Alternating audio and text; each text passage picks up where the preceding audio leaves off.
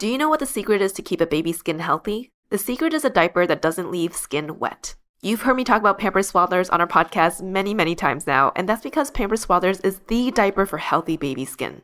Pampers Swaddlers absorbs wetness better than the leading value brand and provides up to 100% leak-proof skin protection and up to 0% skin irritation. And if you're a fan of Pampers, you've got to check out their new Pampers Free and Gentle wipes, which clean better than Huggies Natural Care and are 5 times stronger so they resist tearing during a diaper change. With Free and Gentle, mess meets its match. And if you're like me and you love saving and getting rewarded for something you gotta buy anyway, like diapers, don't forget to download the Pampers Club app today and earn Pampers Cash. You can redeem your Pampers Cash for exclusive Pampers coupon savings and rewards. Try Swaddlers with new Pampers Free and Gentle wipes for healthy baby skin. For trusted protection, trust Pampers, the number one pediatrician recommended brand. When you need mealtime inspiration, it's worth shopping Kroger, where you'll find over 30,000 mouthwatering choices that excite your inner foodie. And no matter what tasty choice you make, you'll enjoy our everyday low prices, plus extra ways to save, like digital coupons worth over $600 each week. You can also save up to $1 off per gallon at the pump with fuel points. More savings and more inspiring flavors make shopping Kroger worth it every time. Kroger, fresh for everyone. Fuel restrictions apply. Welcome to ABG, Asian Boss Girl, a podcast for the modern day Asian American woman. I'm Janet. I'm Mel. And I'm Helen.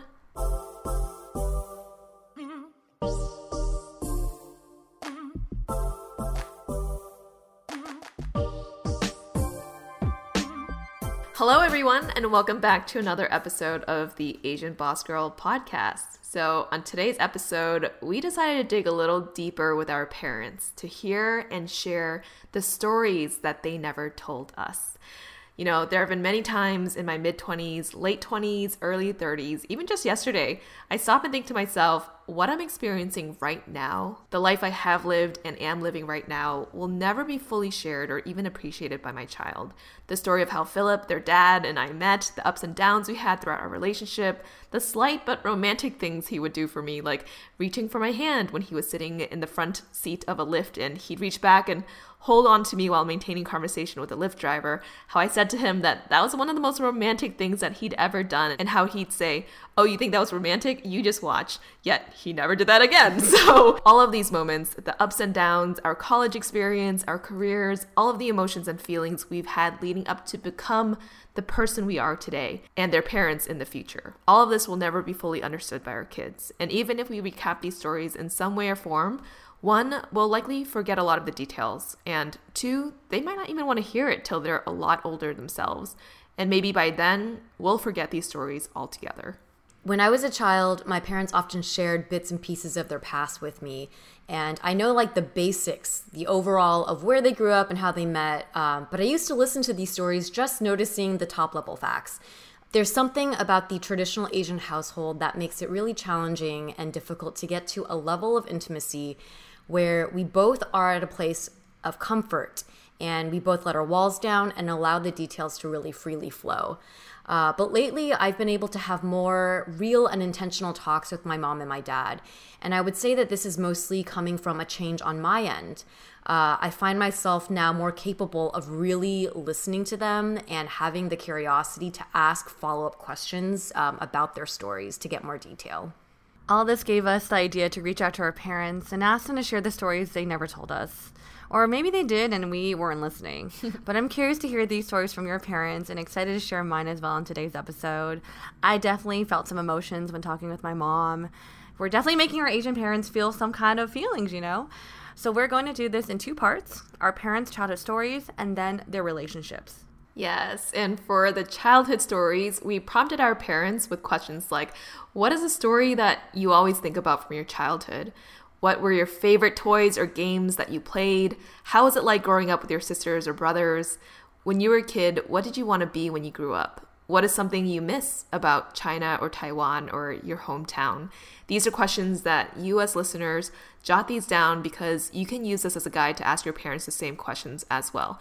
Trust me, it sparked conversation that we've all never had with our parents before, and it is a great exercise to do with your parents.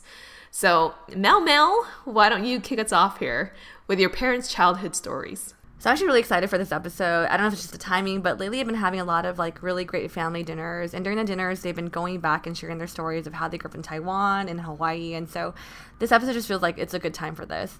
Um, so to give you guys some background, I mostly uh, spoke with my mom. And my mom grew up in Tianmu, which is like kind of a, as a city or district in Taipei. And she was surrounded by family, both on my grandma's side and my grandpa's side.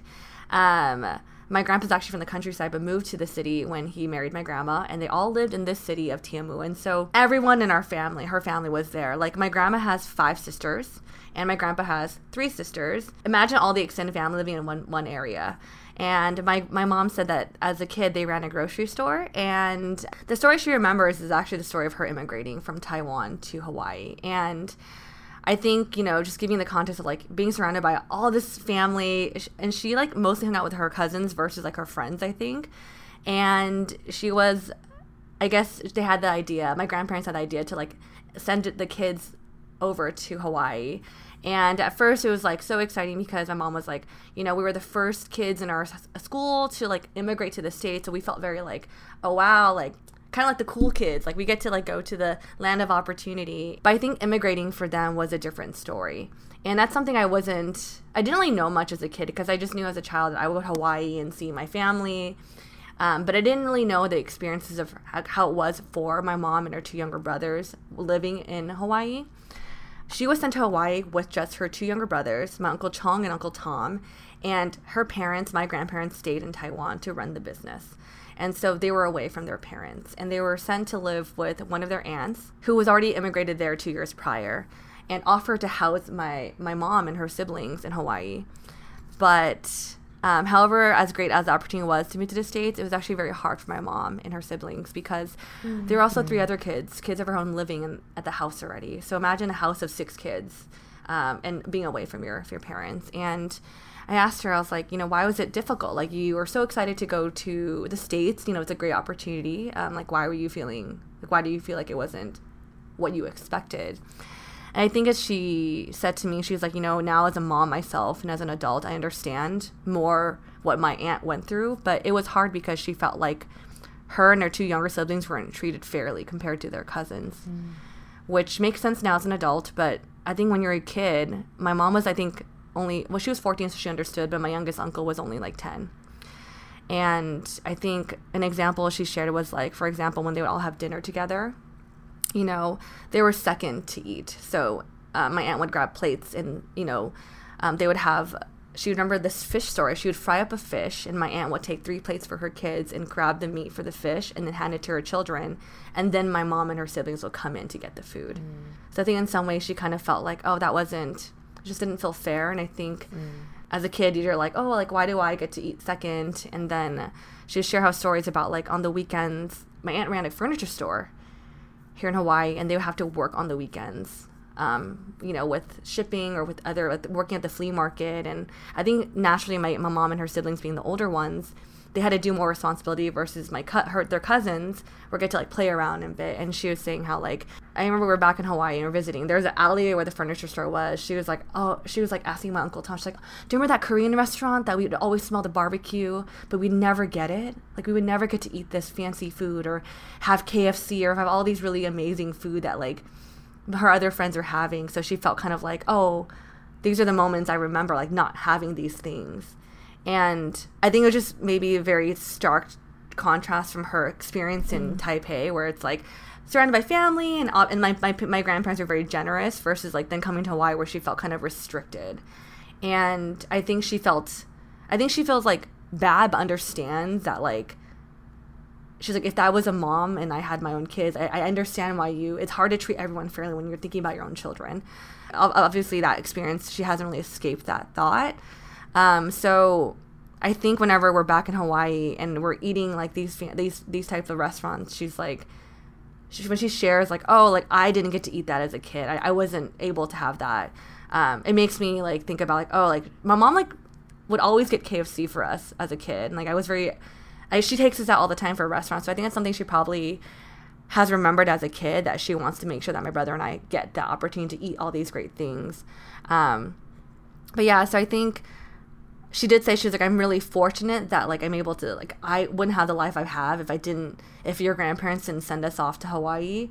But she says as a mother i don't know if i could send my kids to a different country without me being there. Like it was so hard. And i think the one thing she shared to me that was like really like i think made me a little emotional was like she she's like you know now i want to have conversations with your grandpa i think he regrets so much that decision sometimes because he's like i know how hard it was for you kids to be away from us but at the same time like i it was a good opportunity and he has said that like based on the, my experience with my own children when i have friends that have asked me if i should send my kids away to the america without without them being there i always say no because i knew how hard it was.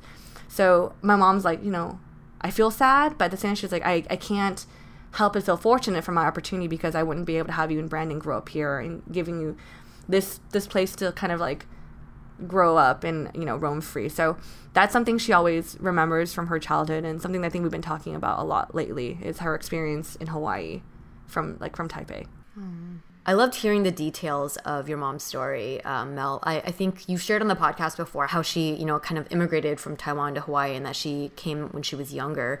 But I think uh, learning all the specific details of how hard that transition was really like um, like humanize Mm-hmm. that experience for me instead of just once again like I said when I listened to my parents' story I just listened to the surface oh you came over you know? Yeah, yeah, and you don't really understand the like what the emotional component was.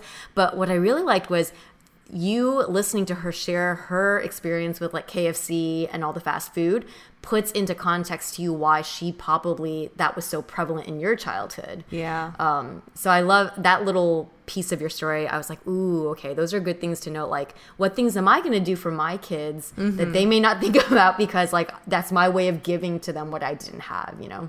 Yeah, yeah, for sure. I think I think also as kids, like you know, always like joke around. Like, I mean, I don't know if this is like too serious, but like a lot of parents put their kids in like you're gonna learn violin or all this stuff because I didn't get to do mm-hmm. that. I think it's funny how in my family it's about food. It's like I didn't get to eat this, so you're gonna get you're gonna eat what I mm-hmm. couldn't eat. Because food is a big part of my family, and like I think reflecting about my childhood, like my mom, I remember like there's so many times she'll like come back with Jack in the Box, like KFC. We had we had fast food nights where my mom would be like, "Where do you want to eat?" And I'll make stops to pick up everything for you and your brother, and we'd be at different places. So I could see how that kind of played into like me as a child, you know. Um, so I feel like I learned a lot from that story. I asked her other things too, you know, like I asked her like what your favorite games and toys were where she grew up, and my mom was such a. I realized she's such a studious person. Was, she was like, I didn't play games. I'm like, what? Like, what did you do for fun? She was like, oh, I'm. I sometimes I read comic books from Japan. I, I was like, drawing, like any of that. So I guess she read comic books from Japan. And then I asked her, I was like, how's like growing up with your your your brothers? Because she's the oldest, and her two younger brothers are one year and three years younger. I think my mom like even seeing her now it makes so much sense. She's like oh like yeah we were like she was it was normal like my hmm. mom honestly i think because she was the oldest and lived in hawaii she's like i felt like i was a second parent figure to them because i didn't they didn't have that and it makes sense because like i so i think she, for her childhood was like her relation was felt like more like i'm the parent and like i hmm. if you need help i'm here but i'm gonna just follow the rules and do my own thing but she'll say, like in high school, like her and my uncle Chong are only one year apart. They had the same group of friends because in their high school, there are a lot of like other Chinese expats, and so they all hang out together in Chinatown, go out to eat. So there's some like these little stories I hear, but nothing crazy. Like when I hear my other uncle talk, he's like, "I went to the disco, I snuck into the club," and I was like, "Damn, mom, why didn't you do any of that?" But she's very more like by the book, very like simple lady type of with the way she grew up. Um, so when I asked her like when you're a kid, like what did you want to be when you when you what did, what did you want to be when you grew up? She was like, I wanted to be a teacher. I was like, what? A teacher? Because I'm like, you got no patience with me with my math formulas when I was a kid. Um, she said because when they were younger, they were afraid of teachers. I was like, oh, interesting. She's like, back then, I guess in Taiwan, the teachers were seen as very powerful figures, and like, she said, you know, some people didn't listen to their parents, but they would listen to their teachers. Like that was a thing growing up. And I was like, oh, interesting. Um, I, she also mentioned like she wasn't very exposed to other jobs, so maybe the the only exposure she had was education. So being a teacher, my mom actually was class president in like she always brags about it in like third grade. And I was like, yeah, you're only class president, something like that. I was like, mom, you're only class president because you like follow the rules. Like that's just how she. She's like, she's a rule follower. My mom totally is. Then the last thing I asked her was like, what is something you miss about Taiwan? She's like, oh, I definitely miss the food. Like she's like it's a very authentic cuisine you can't like how, how it's hard to match that taste so I think food is a very common theme in my family. So she said food. So that's a little bit of background of um, my mom's story and how she grew up. Um, I'd love to hear how you know your guys' stories too. Um, Helen, can you share your like your childhood story from your parents? Yeah. Oh, I love I love just hearing your mom because like we know her, we see Yeah. her, you know, she invites us into her home and cooks for us and it's just like it's nice to hear more about who she is behind just like Asian mom that cooks really good Yeah, food. know? so, thank you for sharing that, Mel. Oh, Of course. love your mama. Um, well, so I mainly asked my mom these questions because my dad was asleep by 8 p.m. So she was like, I'm available. I'm like, okay. Um, but I asked her the question about, you know, what is the story that you always think about from your childhood? And she said her most beloved memory of her childhood was in, uh, she was raised in Guangzhou, China. And during holidays like Chinese New Year, so Chinese New Year is not just a, a day long event. It is a 15 day event. And during this time, they would visit friends and family members and kind of like how you were sharing your mom's, like, you know, the story of where when she was growing up in Taiwan where all of her cousins would be around. Um, so during this time, they would visit friends and family members all within the same village, and they would gather at different houses each day to celebrate. Um, and she also had a lot of cousins that lived in that neighborhood. So at night after dinner, a moment that she remembers was that they would always go to the village rooftop where they'd climb up and lean back on the shingles. And because the streetlights back then were very dim and they barely had electricity, all of the stars would like light up the night sky and they'd just be up there looking at the stars and they would just sing the whole time while their grandmas and grandpas would like bring bring food up to the rooftop for the kids. And they were very very close growing up. Very very close with uh, all of the family members um, and she said that, you know, despite not having much as kids, it was a very, very happy childhood. And then I asked her, you know, what were your favorite toys or games that you played? And she said back then in China, she mostly played with like stones and rocks. So no toys. She actually sent me this black and white YouTube video, which I am fascinated by that it exists because I have no idea who filmed this, but it's just kids in old China playing with like stones and sticks and making up games with each other. And to mm. be honest, having just watched Squid Game, I'm like, Yeah. dude, these are totally the types of games where Squid Game originated from, Oh, but yeah. the Chinese version, and it's like black and white and creepy looking. So I'm like, oh my god, this is crazy. But she said that all of the kids loved playing kitchen, kind of like mm. my like Riley, my my niece, who loves playing kitchen. But instead of Tikes toys, they'd get sticks and, and wood and pretend to play kitchen kitchen with each other. Um, and my mom did mention that her grandma lived in Hong Kong, which was a lot better than China back then. And one of her grandpa's cousins lived in England, um, and they had cousins in like Hong Kong, Canada, and these cousins would actually pass down super nice clothes to my mom. So they would pass down these shoes that were pointed.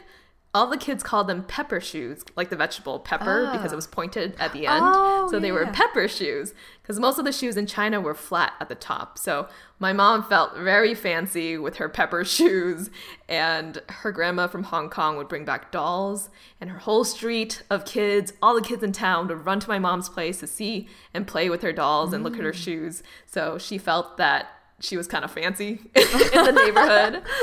Um, but while she was also telling me the story, she mentioned that my grandpa actually never met his dad, which I remember. This is one of those stories that I remember from like the dinner table a long time ago, and I, I just wrote it off as like, okay, cool, that's weird, but cool. I mean, not cool, but it's, Yeah. a, it's a story, right? Um, so I asked, asked her like to dive deeper into that. So my great grandpa left China to go to the U.S. to build the railroads, and someone had made a false certificate so that my grandpa could go to the US, basically what we know now as paper sons, right? Mm. Mm. But the way my mom said it in Hoisanhua, which is the native tongue that we speak, was my ji doi, which literally translates to buy pigs or sold as a pig. And I thought that was very interesting because there's a negative connotation to it. And generally it's assumed that, you know, people who want to immigrate from China wanted to go to the US. But for some, it's more out of necessity to take that opportunity to care for your family, right? Mm. Because back then in China, what was happening was the government gave out these coupons, and depending on how many people were in your family, each person got a dollar coupon. And these coupons were used to buy meat, they were used to buy clothes, etc. So even if you had money but you had no coupons, you don't get to buy any meat or clothes to wear. And a dollar coupon a month got you like a pound of meat for a whole month. So back then, my family, from what I understood from my mom, they raised chickens. So they had meat, but it wasn't every day. It was only for birthdays, for New Year's, for holidays. Hmm. That's when they would do what is called hongai, which means kill a chicken, but it wasn't every day that they had that luxury. Hmm. Hmm. Also, based on what my mom said, that's why the saying goes that Chinese New Year, you buy a new outfit because that's the only time when they could buy one new outfit each year. So it was very, very simple living back then. Mm. And just going back to the story of my great grandparents, so my mom, she actually never met her grandpa. My grandpa also never met his dad.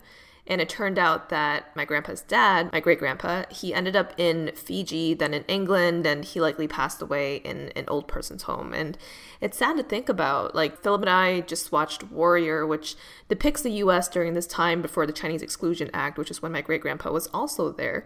And I couldn't help but think that, you know, my great grandpa was one of those forgotten people that just tried really, really hard to make something for their family, but they were never able to bring anyone over from China, you know? So maybe I have some, I don't know, maybe I have some Asian British cousins out there that I have yet to meet one day. And Is it kind of crazy to like? I can only imagine like you're picturing like your is it your great grandpa right? Mm-hmm. It's like he's definitely part of history that we. I think it's just weird that in classes or even Asian American Studies classes, if you're lucky to take one, like you learn about all this stuff, the railroads and Chinese Exclusion Act. But to feel like, but to know that your heritage is actually directly tied to it Yeah. is a whole different perspective on it. And then I think it's just like it makes you more personally invested in what's going on and what happened. Um, I, I, I just also love the story of like your mom singing on the shingles of the roof. Like I could just picture it. It just seems very like wholesome and so sweet. Um, and I also think about like you have a roof that we could go on.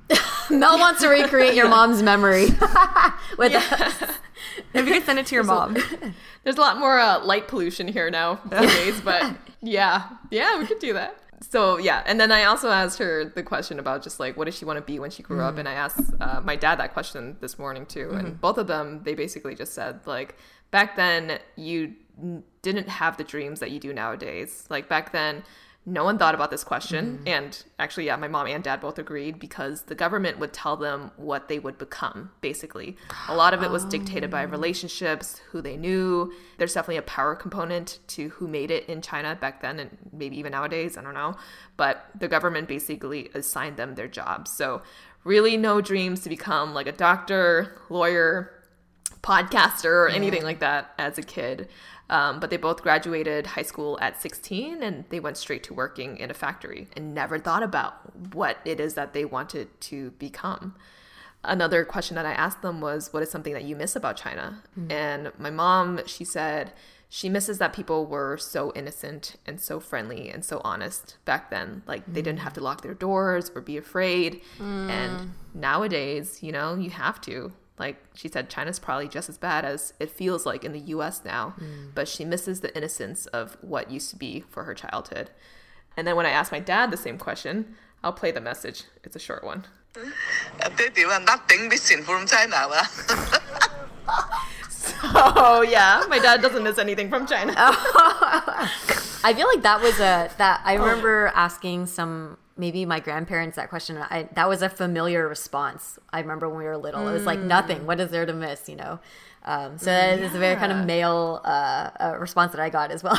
yeah, yeah. And I, I wonder if it's also just because it's like, I don't know, if it's like so far removed from where they are now Oh, that memory it's just- wise. yeah, memory wise, it's just like, who cares? Like, it's almost like a who cares? We're here now. Be happy with like what we have now, kind of a thing. Which I think my dad probably that's probably just his way his way of thinking. Um, and maybe for yeah for your family too. So that was my that was my little family story. That was their little love childhood story. Well, I I liked what I find interesting about your story, Helen, is like I think for I don't know about Mel, but for myself, um, most of my family's generation, like my parents were the first to come over to the U.S., right, and then my grandparents came after they did. But we're pretty sure that before that, I don't know too many other people that came over. And so I think it's interesting like in one of the previous episodes you had said that someone in your family actually like came to the US to work on like the railroads and stuff. And then the fact that you had family that, you know, came and were in England and Fiji and all this stuff. Like I wonder if we tried to trace your family tree, like how trippy it would be, like how how mm. widespread and like all the different types of people that would have been here much earlier and mm-hmm. are integrated, you know, into into the U.S. and were here a lot earlier than our kind of generation. So I thought that was cool about your story. Yeah, I would. I've always thought about doing like the ancestry.com thing, but I was like, there's no way they can trace my family back. Let's do it. yeah. yeah. Okay. I've been thinking about this too. My brother and I were like, should we do that? And I was like, yeah. I mean, what's even crazy is that my last name has already changed. Like my last Mm. name is supposed to be Ing, NG, right? But that's the that NG is the Cantonese version of Wu, which is the Mandarin Ah. version of mm in Chinese, which is written out kind of like the number five. So when someone heard mm, they were like, "Oh, okay, we think you're Mandarin speaking, so we're gonna give you the last name Wu." But my grandpa's last name is Ing, so I'm like, "That's Mm. it. Already like got fucked up then. how, how the hell are you going to trace it all the way back to like great grandparent days?" But I don't know. Maybe they've figured that out somehow. I also remember just like asking my parents so many times when I was younger, like, do we have any other family here? Anyone that's been here before? Because I wanted to be able to relate to the things that I saw in terms of Chinese history, right? Anything that we would learn in school, even though it was very minimal, but like anything I saw on TV or the History Channel, and they were like, no. I was like, damn, I can't like, I can't connect with any of this stuff. So I, it's cool that I feel like um, that you had like family that now you can trace back with some of the things that have been presented in the media and kind of piece together mm. family stories with with stories that you've learned here and mm-hmm. see a connection. Because i always felt such a strong disconnect with any type of like chinese history in the us because i just didn't have mm. family here. Yeah. Yeah, that makes sense.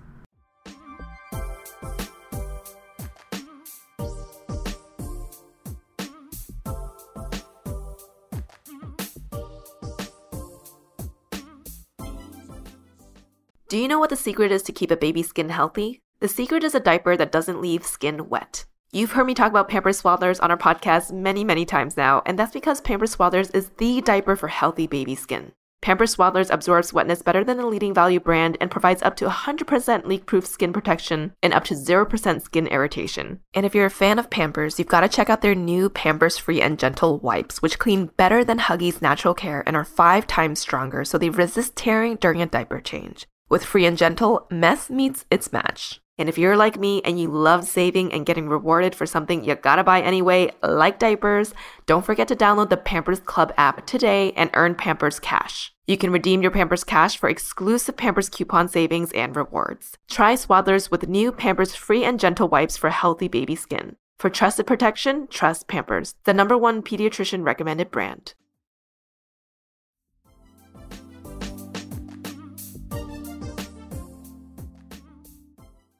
Well, Jay, I'm curious to hear about your parents' childhood story. Yeah. So I really actually loved preparing for this episode because I had, just because of scheduling wise, I actually had different conversations with my mom and dad one on one. And it definitely, like, they were all facts about them that I knew, but because I had the time and I, I think I was in the mindset now of really, really listening and then asking follow up questions, I got to the deeper heart of certain aspects about them. So I'm going to share um, the conversation I had with my dad, and it actually turned, it was like an hour long conversation on the phone that we had last night. Um, but to give some background, my dad is the oldest of three children. Uh, underneath him is my uncle, and then my him and my uncle are pretty close in age, like only two and a half years. And then my aunt is like 10 years younger. So she was like the baby of the family and the girl and was like, you know, treated like a princess with my grandfather. Whereas my dad and my uncle were closer to my grandmother. So they were kind of like mama boys and she was like the daddy's girl. Um, and my grandmother was also a teacher. Um, so Mel, like you said, in Taiwan, teachers had like, uh, I think it was, there was like a lot of respect for them. Mm-hmm. And so my father, being the eldest child of a teacher, I think had a lot of pressure put on him, but also was kind of like treated like a big shot, right? And he um, was always like generally like one of the top of his class. And, um, you know, when the neighborhood kids like maybe was on the older side, I have memories of my dad being a very strong like leader type when I was younger, and I and I noticeably remember there was a time when he passed the age of maybe like fifty that he kind of has softened a bit. Um, So it's interesting to kind of go back even further and and get his like his personality as as a kid. But the story that he shared with me um, was one around his like a school event. So in elementary school, uh, he was selected by one of his teachers to make a speech on behalf of his whole class at a speech competition.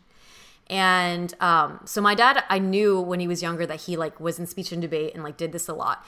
But he told me he was actually incredibly nervous. And as a kid, he was a very obedient student because once again, son of a teacher, like one of the, the mm-hmm. lead teachers in the school. So he's like, I couldn't say no. I couldn't turn down the like I was like I felt like I had to go to this competition. But he was so, so nervous, so nervous, all leading up to the competition. And he said before getting on stage, one of the teachers there, maybe they noticed that he was like super, super like anxious, um, you know, gave him some tips before he walked on. She said, just take it easy. Before you go on stage, take a deep breath.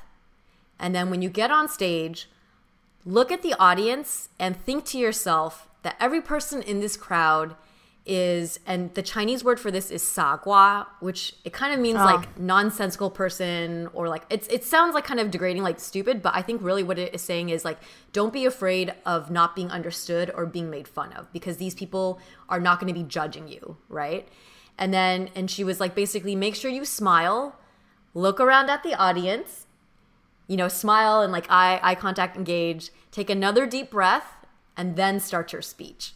So he kind of took, and I think what she was coaching him on was basically stage presence. Like, don't focus so hmm. much on memorizing the, the speech that you're saying. If because I think most people when they get up there, they get nervous that they're going to forget. So it's like if you imagine the crowd are people who don't understand you and they don't need to understand you, you're not going to like make nonsense. Then don't think about that, and then get up there and smile. You know, like engage and have fun.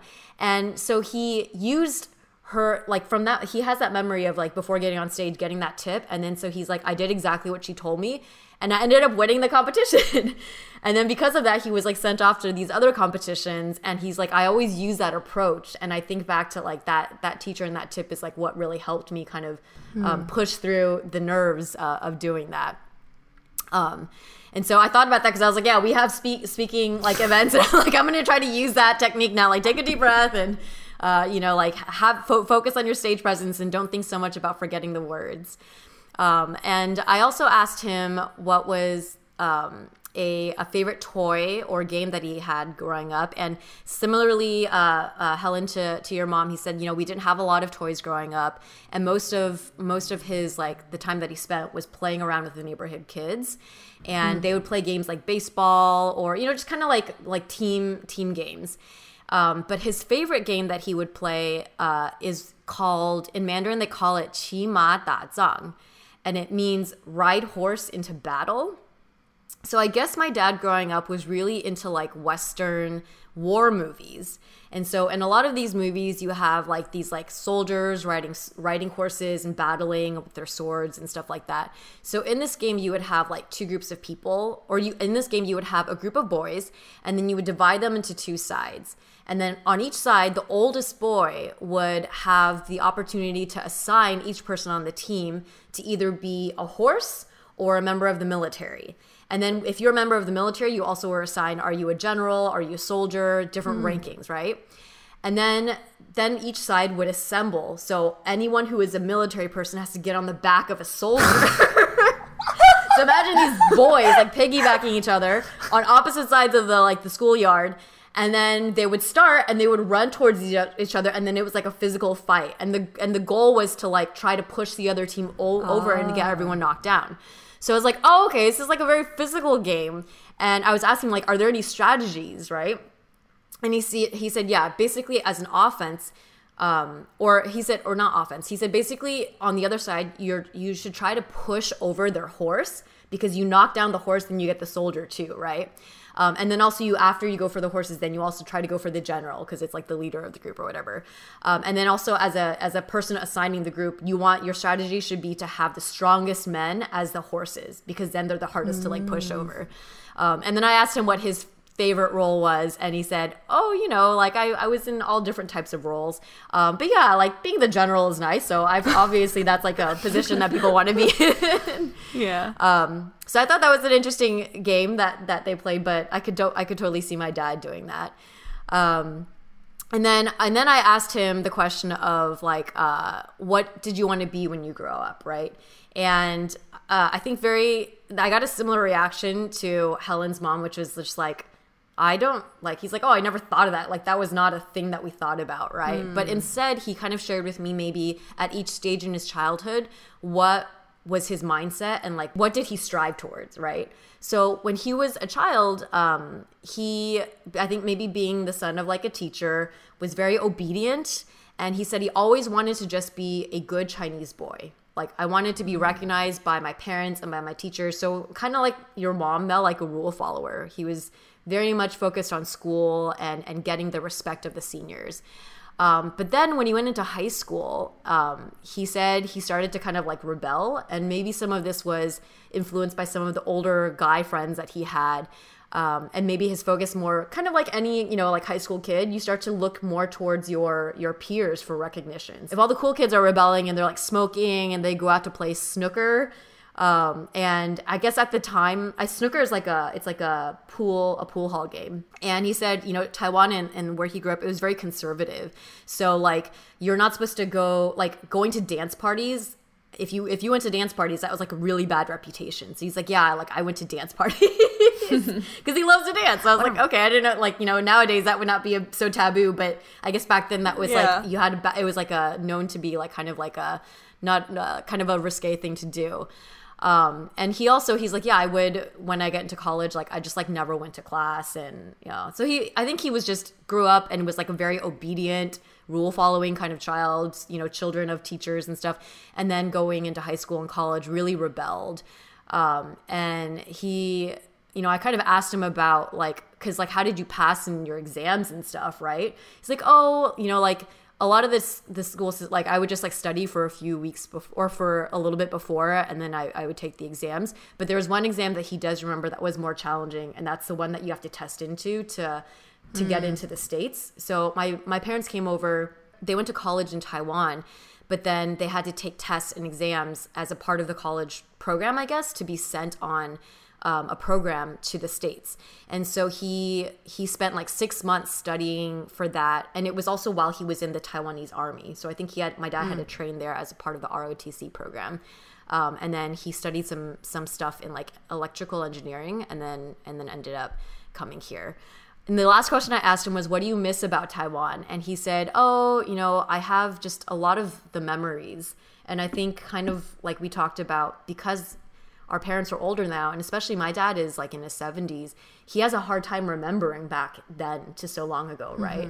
Um, and so he says every time when he would visit Taiwan in the last like 20, 30 years, he always goes back to his old homes, the places that they lived, his his elementary school, his high school, and just had to kind of like reminisce and to try to like bring back some of those memories. So it's like, oh, that's you know, like um, I could see that because we, we went with our families to Taiwan, and my my dad took me to those places. So that's the answer he gave me. But his initial answer, which I which I thought is probably a more reflection of, he's like, oh, I miss the food. that was, and I was like, what what about the food? And he said, you know, the night market food, definitely the stinky tofu and the xiaolongbao. Um, but yeah, so that was it's the food, and and then also I think the the memories uh, that you know they try to recall that might be really hard now because yeah, in their lifetime they've now been in so many different places and so much has happened. It probably does feel like a different lifetime ago. Thanks for sharing, Jay. I feel like you painted such a vivid picture of like just how your dad was as like a kid, and I, I was I was I had a oh my gosh moment because you were talking about like your dad was really good in speech and debate, and he really liked dancing. I'm like, huh, I'm seeing some correlation here you. And it and it's funny because you always you know when we ask you who you're more similar, like you always said I'm more like my dad. But these are like Yeah. little things like him growing up. I'm like, oh, but this is really like your dad though, Jay. You know. Um, and I love the game of the the the, the ho- going on the horse. It sounds like a physical game of chess in some weird way. Yeah, yeah.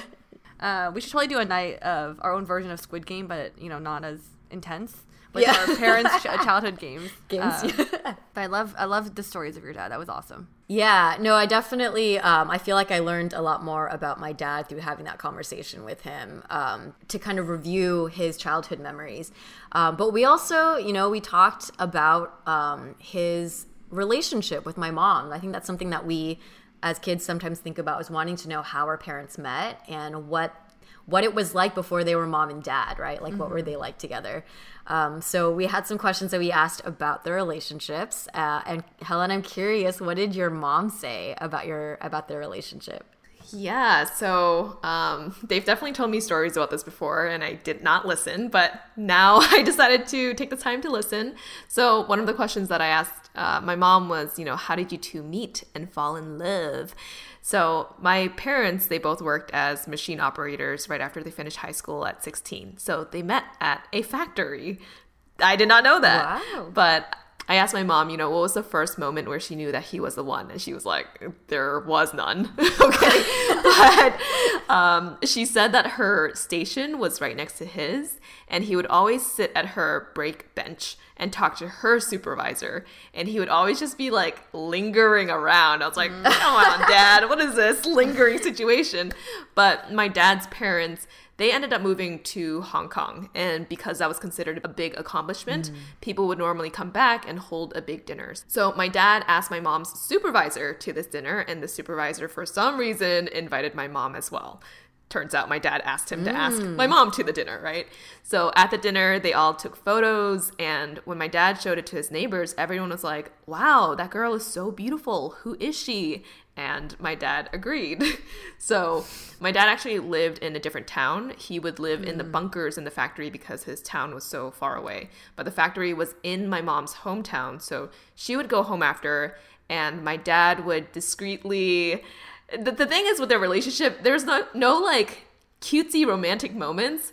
It sounded like he kind of just would happen to bike her home or walk her home, and he would go over to my mom's house to just watch TV and not say anything. Apparently, he would just sit there and watch TV, and I was like, "Wait, really? That's it? That's how you courted her?" But it was only when my my Yi, which is my second aunt, my mom's younger sister, when my Yi would come home is when he would have the guts to buy tickets to watch a movie, but he'd buy three tickets for all three of them because he was too shy to ask just my mom out on a date. So this whole time they never like DTR'd, never said, you know, their mm. boyfriend girlfriend status. And it wasn't until he was going to go to the US that they agreed to be boyfriend girlfriend. And he promised that he would come back to marry her. So it took him 10 months to come back. But during this time of being apart, my mom said that sometimes the US can turn people bad. And it was very a very difficult waiting period because they were only able to communicate with letters once a week, and she didn't know if he would come back for her. To the point where she actually got a Canadian passport from one of her uncles in Canada, and she was ready to go to Canada instead. So my dad did come back after the 10 months and they got married and which is like just wild because i'm like wait did you date? Did you what? What is like just sitting there watching tv and that was considered your dating period? But another story that my mom shared was that back then only old people would come back to get a wife. Very few times there would be two young people that would be together. So when my grandpa went to the city hall to get marriage certificate they the people there were very surprised that my dad was so young. And they'd be like wow, quite, quite, quite, uh, okay, I forgot the word for young, but quite, quite young. Uh, so, because they always expected old men to come back to marry young girls, people who came back from the US. So, after they got married, my dad went back to the US alone, and it took a whole year to get the papers ready. And my mom waited in China for another year before she got on a plane all by herself to make it out to the US to be with my dad. Um, and she has shared many times how I think similar to your mom, Mel, it was just like a very difficult period of time because her parents were home and she was just like by herself with this mm-hmm. new husband that she's just getting mm. romantic with and living with his family. And I think she also felt a lot mm. of things with like aunts and uncles and things like that too when she was mm. Yeah. the new girl there, you know? Um, but very difficult period of time. And it's just it's i'm just like how did what did you do here for that year dad? You know or that seven months that you were in the us and i mean he was just trying to find jobs and and get by. So that was their romantic unromantic story of how they got together. It's so interesting the way your dad courted your mom because I feel like maybe in that context or in that cult in that cultural moment, it was more about like being there for her, right? Like hmm. protecting her, walking her home, and then being present. Like I mean, if you think like love languages, like quality time, like hmm. sitting and watching TV, like just kind of making yourself there to be a protector and to be like a caretaker. Hmm. Yeah. Kind of like just proving yourself through action, right? Versus like flirting or gifts or things like that. Yeah. I was laughing because when she said like, yeah, my dad would just sit on the couch and not talk. I was like, oh, so they definitely didn't Netflix and chill at all. Like that was very, very innocent. Like so innocent. Stoic. Yeah. I was very surprised because if you see the photos of my dad back then, he's like he like was a chain smoker since he was 13, had this like creepy mustache going on. I was like, Dad, you're like a a play a play, aren't you? like no, he's just like like shy little dude. Like but I did ask them, you know, did, did they have any boyfriends or girlfriends before each other? And I asked my mom this, and she was like, "Oh, definitely not your dad." I was like, "Ouch, okay." But apparently, my mom did not have any official boyfriends either. She did have boys chase her though. So back then, there was this Hong Kong boy that always sent her these storybooks. So China storybooks were always about like Mao Zedong and the government stuff, and there were no action comics. And she mentioned like no Jet Li type books. So this Hong Kong boy would always send her those types of books, and my dad was always very nervous about him. But there were also two boys from work that would always go to her home and also hang out at her home, kind of like what my dad did. but these, so one of the boys was the son of the governor, and he would just sit there and not say anything. And my mom said that she was Oh. so afraid of him that she would just leave the room, and he would just continue to do that. I don't I don't understand the complete dynamic of any of this. But then there was another guy that was very shy and he would always just come to her door and bring her a book and they would just borrow books from each other. Um, but it was I know. It's it's like cute but like come on, do more than that. Um, but it was only my dad that was brave enough to like really sit there and watch TV in silence. So, so um, I guess that's what what made it work for him and not for the other guys. Um, but it's funny because my mom's like, "Oh yeah, we are all part of a WeChat group, and those other two guys are still part of that like larger, you know, Oh my god, hometown group." Yeah. And they're all friends and stuff like that now or at least like she listens to them all the time. And there was one time when my mom was over and she was listening to the WeChat and I'm just like mom why don't you talk? Like she just listens and she doesn't talk. And I was like can I just jump on and be like hello I'm a ping's a ping's daughter. I just want to say hi. She's like no you can't talk in there. There's so many people in this WeChat group. I just listen. Anyway. That's so cute. I I love that you're that they still have this group of friends because I can definitely see I know like for my parents, a lot of their friends are still in Taiwan and it's hard to like keep that that, you know, that um yeah, but you should totally sneak on there and uh figure out who these other two dudes were. yeah. I know. But the last thing I asked her, I said, What is something you remember from your relationship in your 20s? What's something like fun, romantic? Um, and they basically said like they could never live together even if they weren't married. Even the, the thought of that was just unfathomable. So even if they went anywhere, if they sat on a bench by the river, people would start talking about them dating. And basically, it's almost like you couldn't date before marriage, right? Oh, yeah, yeah, yeah. they would romantically sneak off into the shadows of the trees by the river to talk to each other and then go home. And that was it. It's not like us nowadays where we take vacations together and trips together and stay over each other's places to get to know each other. It was very very very innocent. Um, and when i asked my mom like what about in your 20s which is basically when she already had me and my sister she said one mother's day. Like dad bought me flowers. And that was like the most romantic thing that he'd ever done. And i was like oh i guess that's you know that's kind of sweet but um, that was the one thing that she she couldn't mention to me. And when I asked my dad, he mentioned the whole like sneaking off into the shadows of the trees to talk was probably the most romantic thing that happened between them. Um, Oh but so God. innocent. that is So so, innocent. freaking sweet. It's interesting to me then how do you evaluate a partner? Because your mom, so, so there's these other people that she's considering, and there's something about your father being is it was it like you said bravery of sitting there and, and watching the TV to stick around or It was his mustache that got her. his yeah it was meant I guess I mean I asked her that too, and I was just like, you know, what what was it about him? And I think back then it was just. I- It was just like so simple. Yeah, maybe mm-hmm. it, it, it is just the bravery of sitting there. And I was like, did he really just sit there in silence? And he was like, no, of course they like talked a little bit, but it wasn't like how you kids do these days Yeah, where you have to like, where you had to like fully evaluate someone by having right. these lengthy conversations with them. It was just like, you know, good family, Mm. good guy, you know, good potential future husband. Like that was mostly it, very simple. And it's crazy that like they are so in such a good relationship now. When I see them, I'm just like, that's the foundation that this is built off of. But it's also very sweet and innocent, and I think above all, very simple. So yeah, I see that in them now, where they are very happy with living just the simple lives that they both live. Ah, that's beautiful. I like that.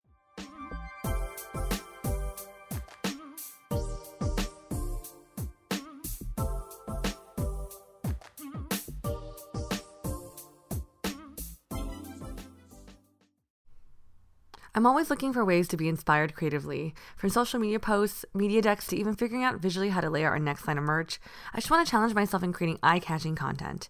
Make your online presence and your business stand out from the rest with Issuu. It's the easiest way to make your creative ideas come to life and share everywhere you want to be seen. Issuu is the all in one platform to create and distribute beautiful digital publications from brochures to magazines and more. It's perfect for creators, marketers, designers, educators, and anyone who wants to make content that stands out. Issuu makes content better and works seamlessly with tools you already use, like Canva, Dropbox, and InDesign. Get started with Issuu today for free, or if you sign up for a premium account, you'll get 50% off when you go to issuu.com slash podcast and use promo code ABG. That's I-S-S-U-U dot com slash podcast and use promo code ABG at checkout for your free account or 50% off your premium account. That's issuu.com slash podcast with promo code ABG. As you all know, both physical and mental wellness are extremely important to me, and deep sleep is key to achieving a healthy balance of both. That's why we've partnered with Luna. Luna blankets are made of 100% lyocell bamboo and are machine washable. The evenly distributed weight releases serotonin, the happy hormone, increases melatonin, the sleep hormone, and reduces cortisol, the stress hormone. An eye mask to block out extra light and Luna's weighted blanket are now my favorite sleep necessities. Shop weighted duvet styles for your bed or choose a cozy weighted Sherpa throw for your couch. The blankets are hypoallergenic and breathable, but most importantly, incredibly affordable. It's the perfect holiday gift for family members who can't seem to rest. Sleep smarter and wake up feeling better. Go to lunablanket.com and take 10% off with coupon code ABG. That's lunablanket.com and take 10% off with coupon code ABG.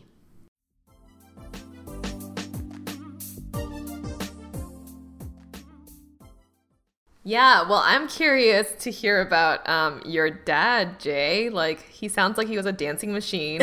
He was a good speaker. Sounds like he could have been a good like woo man, like a wooing man.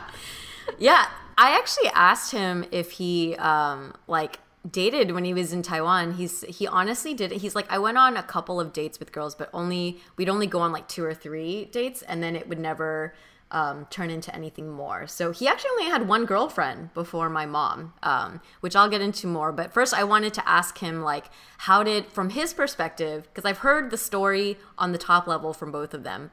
Um, but like, how did you and mom meet? And then how did you start dating and falling in love? And he said, "Well, um, you know, my dad and my and my uncle used to play mahjong with one of these uh, friends when they were in LA. And uh, this is when they were in their, I think my dad was either in his late 20s or early 30s. And so one day they went to their friend's house and um, to play mahjong, and the the friend like was kind of hosting a house party, so he invited a couple of other people."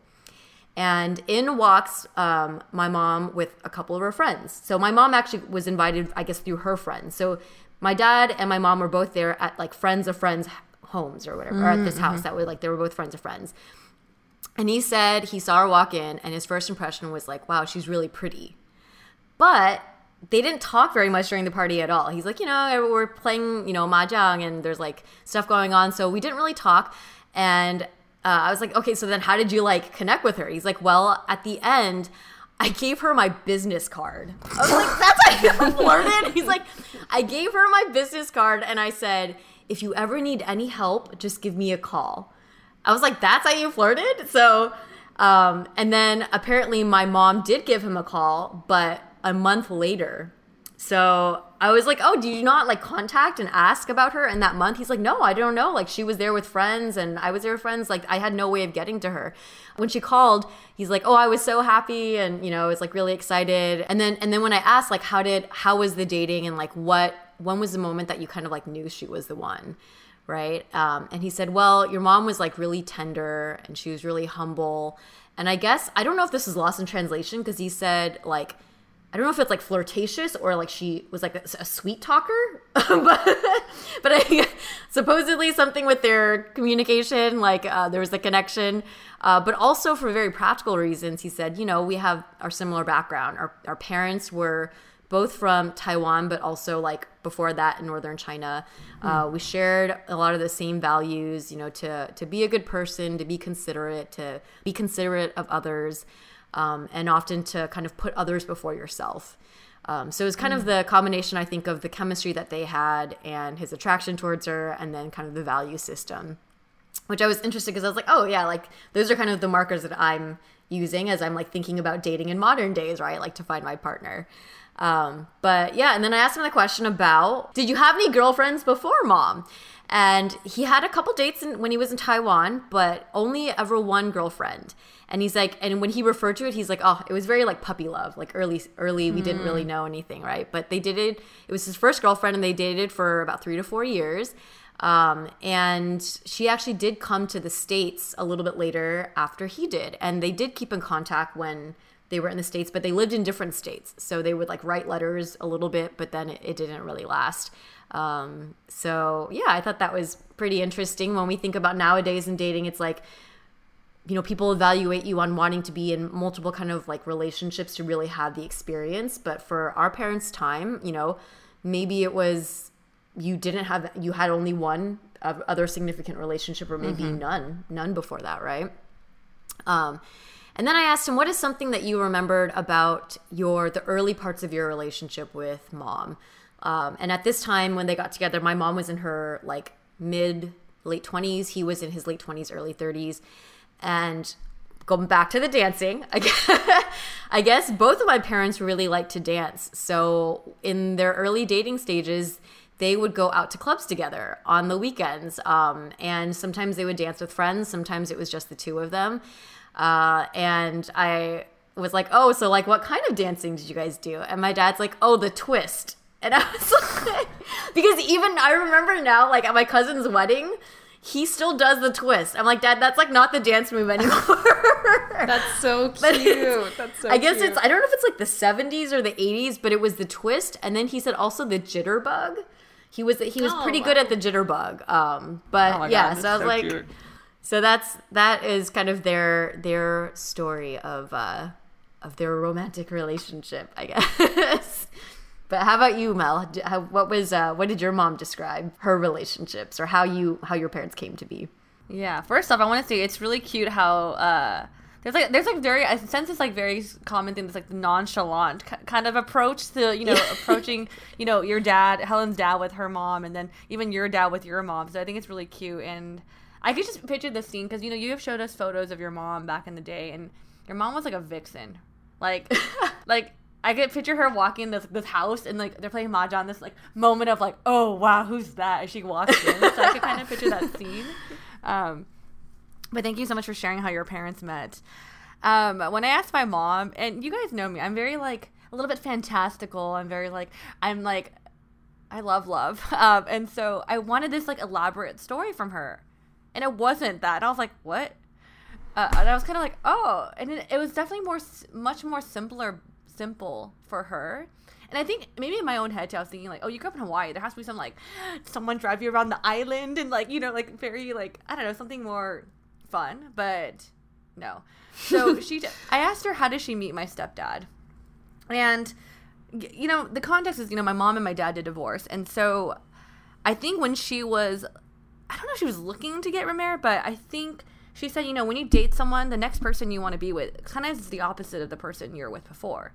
So mm. I think that's what she mm. kind of had in mind. So she met my stepdad through, through her friend, who I remember her name is Auntie Vivian. And they used to work together at the bank. And at the time, my Aunt Vivian had an ex boyfriend who worked at the same computer engineering company as my stepdad. And she was like, Oh, I know someone for you. He uh, is also Taiwanese. Um, and yeah, you should meet him. So it's like I was like I was like that's that's all she gave you, like gave some Taiwan, like anything else.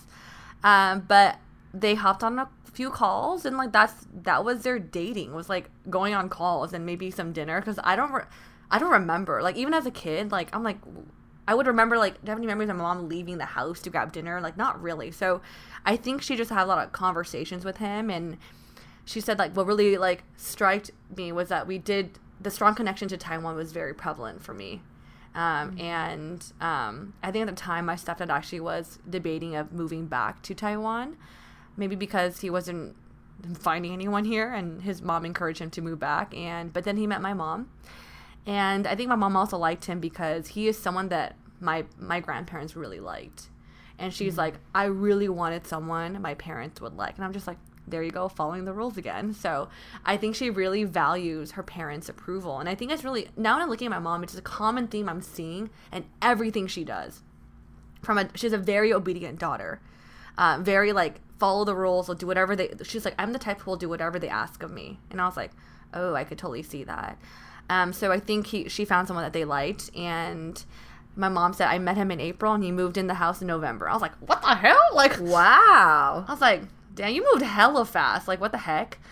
Yeah, and just just to give you context, like my stepdad is like the opposite of my dad. Like very different. Like he's more my dad my, my dad's like extroverted, my dad's more introverted, more like into like more quiet, very very simple simple man.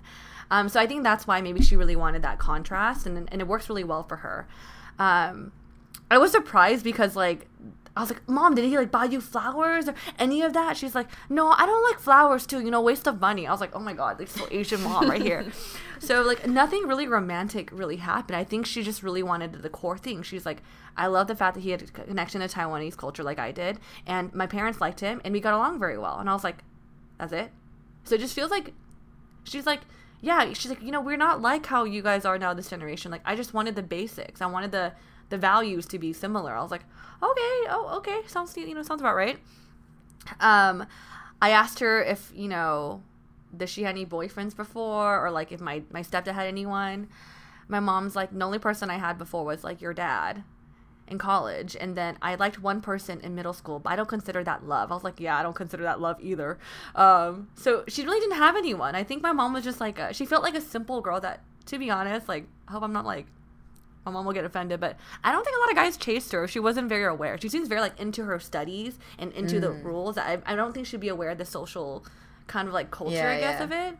And then my stepdad had one girlfriend. He was actually in the taiwanese military. So he had one when he was in the military but that was about it um, so I was like, I'm, I'll be honest, I was like trying to pull for these like romantic situations. Like, Mom, how about like, do you guys go to the movies? Like, whatever. She's like, no. I was like, all right, okay, okay then.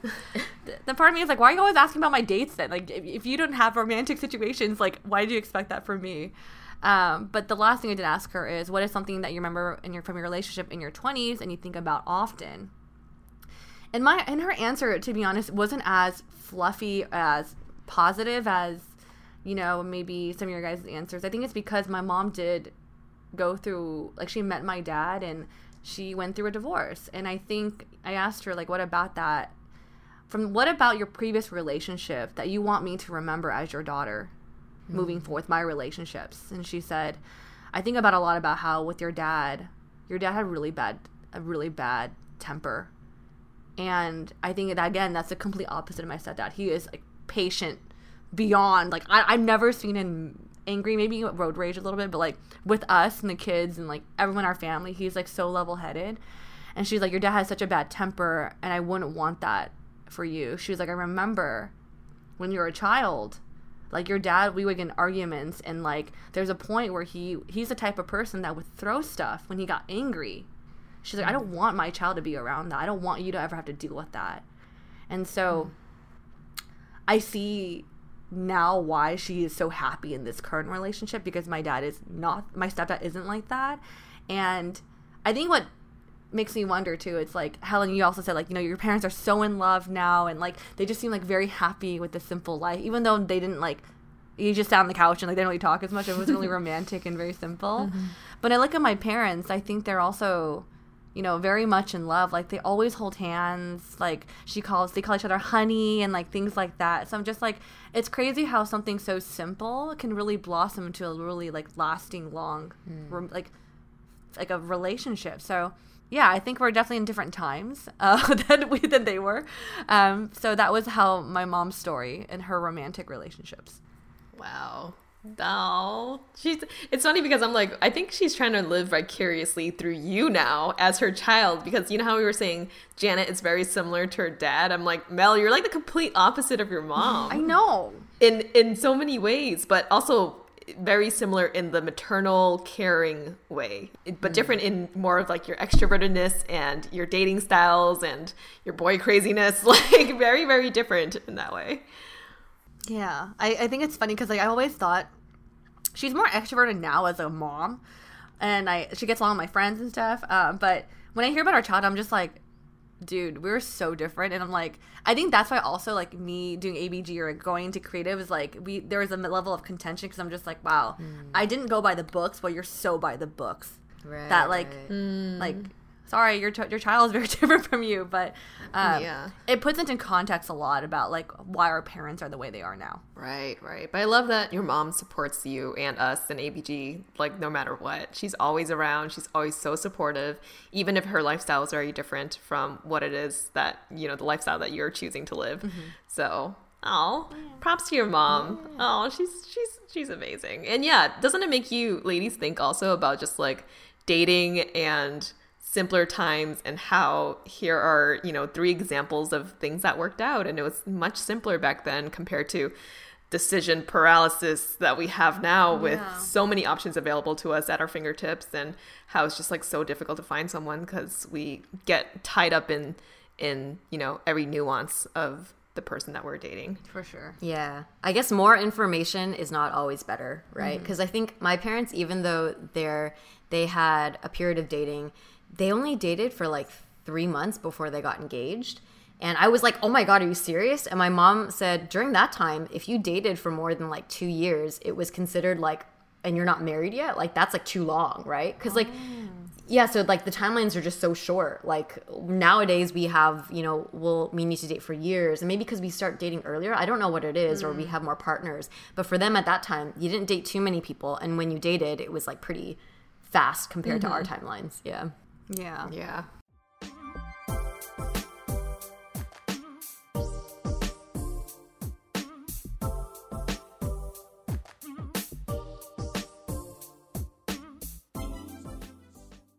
To wrap up this episode i think all three of us asked our parents you know what is one thing that you want us to remember from your past that we can pass down to our children? Yeah, so my dad, um, this kind of goes back to I think when he was a child, he said, I always wanted to be a good, like, good person, or a, he said a good Chinese boy, but I think in interpretation, what he meant was he wants to relate to me to be a good person. And what that means is to try to love yourself, to love your family, and to love the people around you, to be a good citizen, a good team player, respect others, respect other cultures, and be open minded. So I had kind of had to probe because I was like, "What do you mean to be a good person?" yeah yeah but um, but yeah, and I I love all those uh, those values as well. So that's definitely those are things I definitely want to pass down to my children. Hmm. so you're already a good example of that too Aw, thank you. How about you, Mel? My mom says she wants me and for me to tell my kids to appreciate the life you get or you have here. She's like, coming here as an immigrant, it definitely felt like a cultural shock for me. So it wasn't as easy as you and your brother have it. So make sure your kids know that. She's like, I really want to make sure you have a close family relationship with your whole family. Um, I think earlier she grew up always gone with her extended family. I think her our extended family, what like they were her friends. She wants me to pass that down with my generation and my kids. And so for me, that's spending more time with just not just my mom and my dad, but like with my aunts and my uncles and my and my second cousins. So making sure that I'm surrounding my child with as much family as I can. And she really wants to share the story of how again, how being first generation immigrants, it wasn't easy, but it made life easier for the rest of us who came after her. Yeah. How about you, Helen? So my mom, she sent me these Chinese characters because she couldn't explain it in English, but it translated on Google literally to diligence is the mother of success. Idleness is the root of all evil. Which might be a little too literal of a translation, but I can kind of see where she's coming from because she is one of the most diligent, hardworking women I know, especially when it comes to her work, to taking care of her grandkids, She works so hard every day. She's a very honest woman working for every dollar that she's been able to accumulate. And she is the complete opposite of lazy. I mean, you hear a lot about how immigrants, we get the job done, to quote the Hamilton play. But the core of this message from my mom is to not be idle and to get things done, which I definitely think has translated into my own personality and how I approach work as well.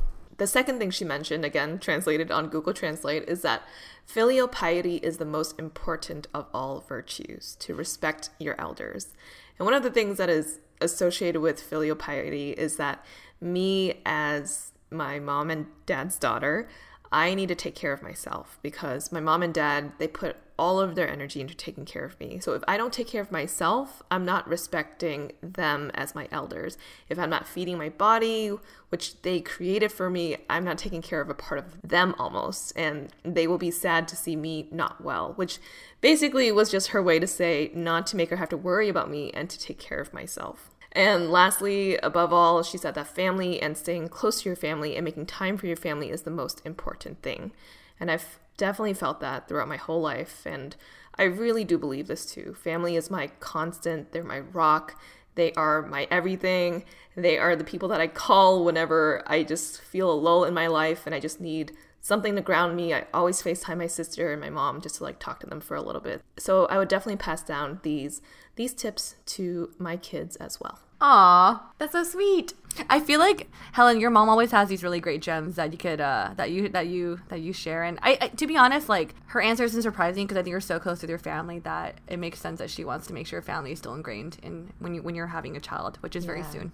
We're gonna play this for for baby baby wooing. Well, thank you everyone for tuning into this episode. Um, this is such a great exercise to just do with your family members, with your parents specifically, because I think a lot of times, like we said earlier in this episode, it's a difficult conversation or a weird conversation to have to ask your parents about feelings and relationships and did they have any boyfriends or girlfriends before mom or dad, you know? But asking these stories, you actually learn a lot about your parents, even if it's not just answering the questions itself. They sometimes go off into tangents. I think, especially with my parents, like they've told me these stories before, and maybe it's that my sister and I just didn't listen and they just got to a place where they're just like, all right, I guess they're not interested in these stories. And I just know that when I was asking my mom these questions, like we talked kind of like you too, Jay, and I'm sure you too, Mel, like for over an hour where they just wanted to tell us more and more and more. So, mm-hmm.